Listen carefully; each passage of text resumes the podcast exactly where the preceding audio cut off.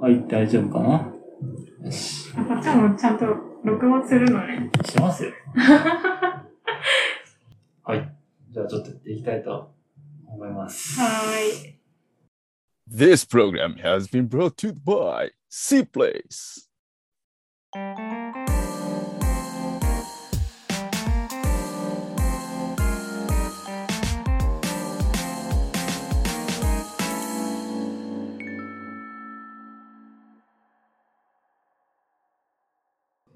ことで、ちょっと番外編をね、撮ろうかなとはい。思うんですけど、で、まやさん、某航空、航空じゃないね、宇宙会社、宇宙航宇宙空。航空会社、はい。かの有名な某宇宙航空会社で、こう働いてるんですけど、まあそこでこうね、建築、一応建築家として、そうね、けん専門は建築。ううん。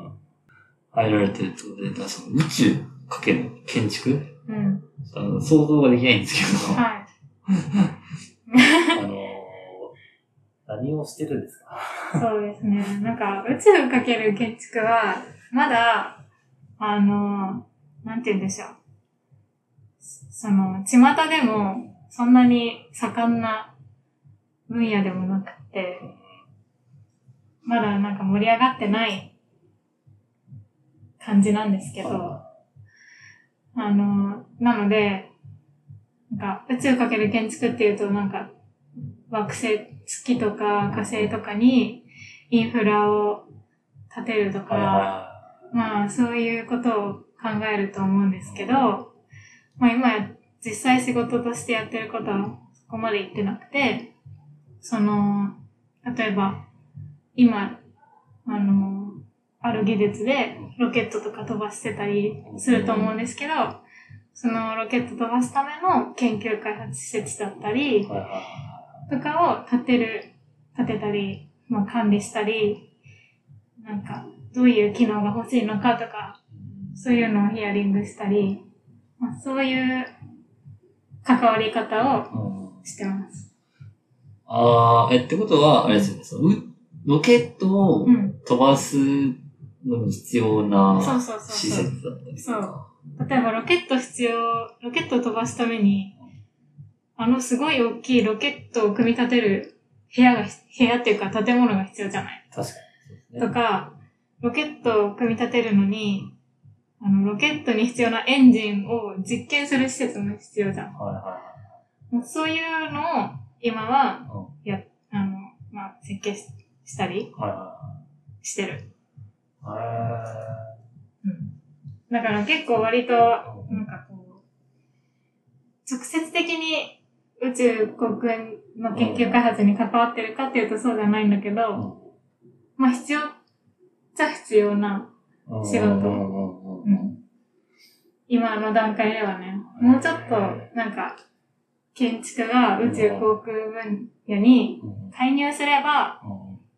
あの、なんだろうな、その枠、今さっき言ったうん宇宙とか建築の月とか火星に建てるインフラを構築するとか、はなんかいろいろ盛んになってくると。あ、じゃあそういう、うん。あのー研究をしてるところもあるんですか？そういう研究を、あ、そうだね。なんか、それだけをやってる、あの、民間の会社とかもある。でもまあ、まあ、そういうのとは関わりが、なんかゼロではなくって、なんか、まあ、一応業務として、なんか委員会とかに、建築学会の委員会とか参加してみたりして、なんか、某ゼネコンがやってる宇宙エレベーターだったり、とかなんかそういう話を聞いてみたりはしてる。へーそうなんですね。うん。か。じゃあなんかその、なんだ、まあその某 宇宙会社で、そう、まあロケットのね、発射施設が作ってる中で、うん。なんかこう、印象に残ってることとかはあります？そうね。なんか、あの、やっぱり、そうやってロケットとかが、なんか去年の12月とかに、あの、ロケットの打ち上げを実際に業務で見に行ったんだけど、なんかこう自分が、まあ、直接的に関わることがなくても、間接的にでもそのロケットの打ち上げとかに関われてるんだって思うのは、すごい印象的だったっていうか嬉しかったな。やりがいを感じた。あれ、あとなんか、この間ちょっとちらっと聞いた話だと、なんだっけ、その宇宙の、例えばなんか、宇宙で、うんえーその建築物を作るときにはどうすればいいとか、なんかそういう研究、研究っていうかなんか、ああ、そうそうそう。なんかさっきも言ったように、なんかその委員会とかがあったりして、なんかそこの委員会に参加して、なんかこう、ここではこういうことやってます。うんあの会社ではこういう研究とかやってますっていう報告会みたいなのをしてるんだけど、なんか今まだ報告の段階だけで、まあ実際にまだ、あの、知ってる通り、うん。月には住めない状態。そうですね。で、なんか、あのーまあ、これから、例えば、その、ロケットとかがもっといっぱい飛ぶようになったり、人がもっと宇宙に、あの、行けるようになったら、次、人が宇宙に行って、まあ、住むじゃない？はいはいはい。で、住むってなった時に、もうすごい必要なのって、そのインフラだったり、うん。建物だったり、あの、トトンネルとか橋とか、地面とかもそうだし、まあ、一番必要とされる分野なんじゃないかなって自分で思って、えまあ、その必要された、始めた時に、まあ、建築の専門家として、この、です、宇宙と建築を絡めた、なんか分野で、あの貢献できたかなって。思ってる。すごいですね。そうなんだ。じゃすごいあれですか、結構仕事のやりがいを。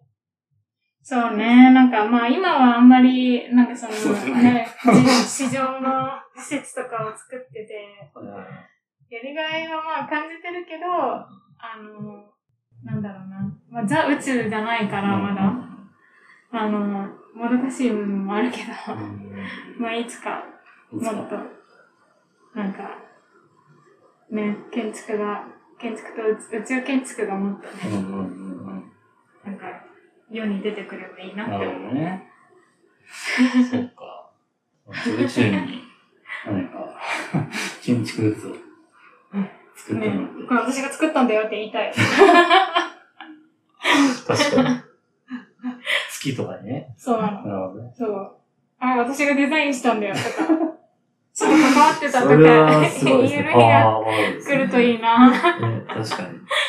そう。それは確かにすごいわ。へえー、なるほど。ありがとうございます。はい。あれ、なんかちなみにさっきあの、なんか番外編ではなんか僕に逆質問したみたいな話があそうだった え、なんか、あの、ヒカルくんがやってる、あヒカルくんは宇宙に興味はありますか？宇宙に興味？あでも男の子なんでね。僕ああ、そうまあ多少ないとは思います。なるほど。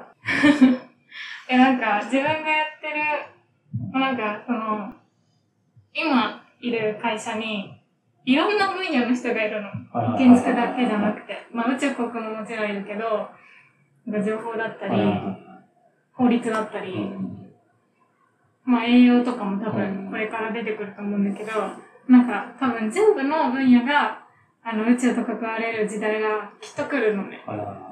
でそうなった時に、なんかヒカルくんは、どういうふうに宇宙分野とこう関われるようになるのかなって気になって。なるほどね。それは考えたことなかった。そういうことか。そうそう。えなんか今は結構話題なのは、なんか介護とかは、なんかさ、今、重い、重いからさ、結構大変だったりとかいうので、その福祉士とかが少なくなってるけど、まあ、無重力空間だったり、月とか6分の1重力だから、まあ、介護とかすごい便利になるじゃない。いそういう組み合わせとか。そうそうそう。いう視点で、なんか、どういうふうに、ヒカルくんが勉強してる分野が、なんか、えー、待って、でもそれ難しいな、その質問。なんでだろう今やってるのうは、ん。結構コンピューターサイエンスって、こう、なんていうの、パソコンの内部のことだったりとか、うんあとはデータ分析とか結構やってて、だからまあそういう、なんだろう、例えば、何があるかね。まあそれこそこう、ね、他の惑星になんか行けたりとかしたら、そこのなんかネットワークのね、つなげ方とかもできるだろうし。うん。うん。そっか、ええそれ難しいな。でも何があるかね。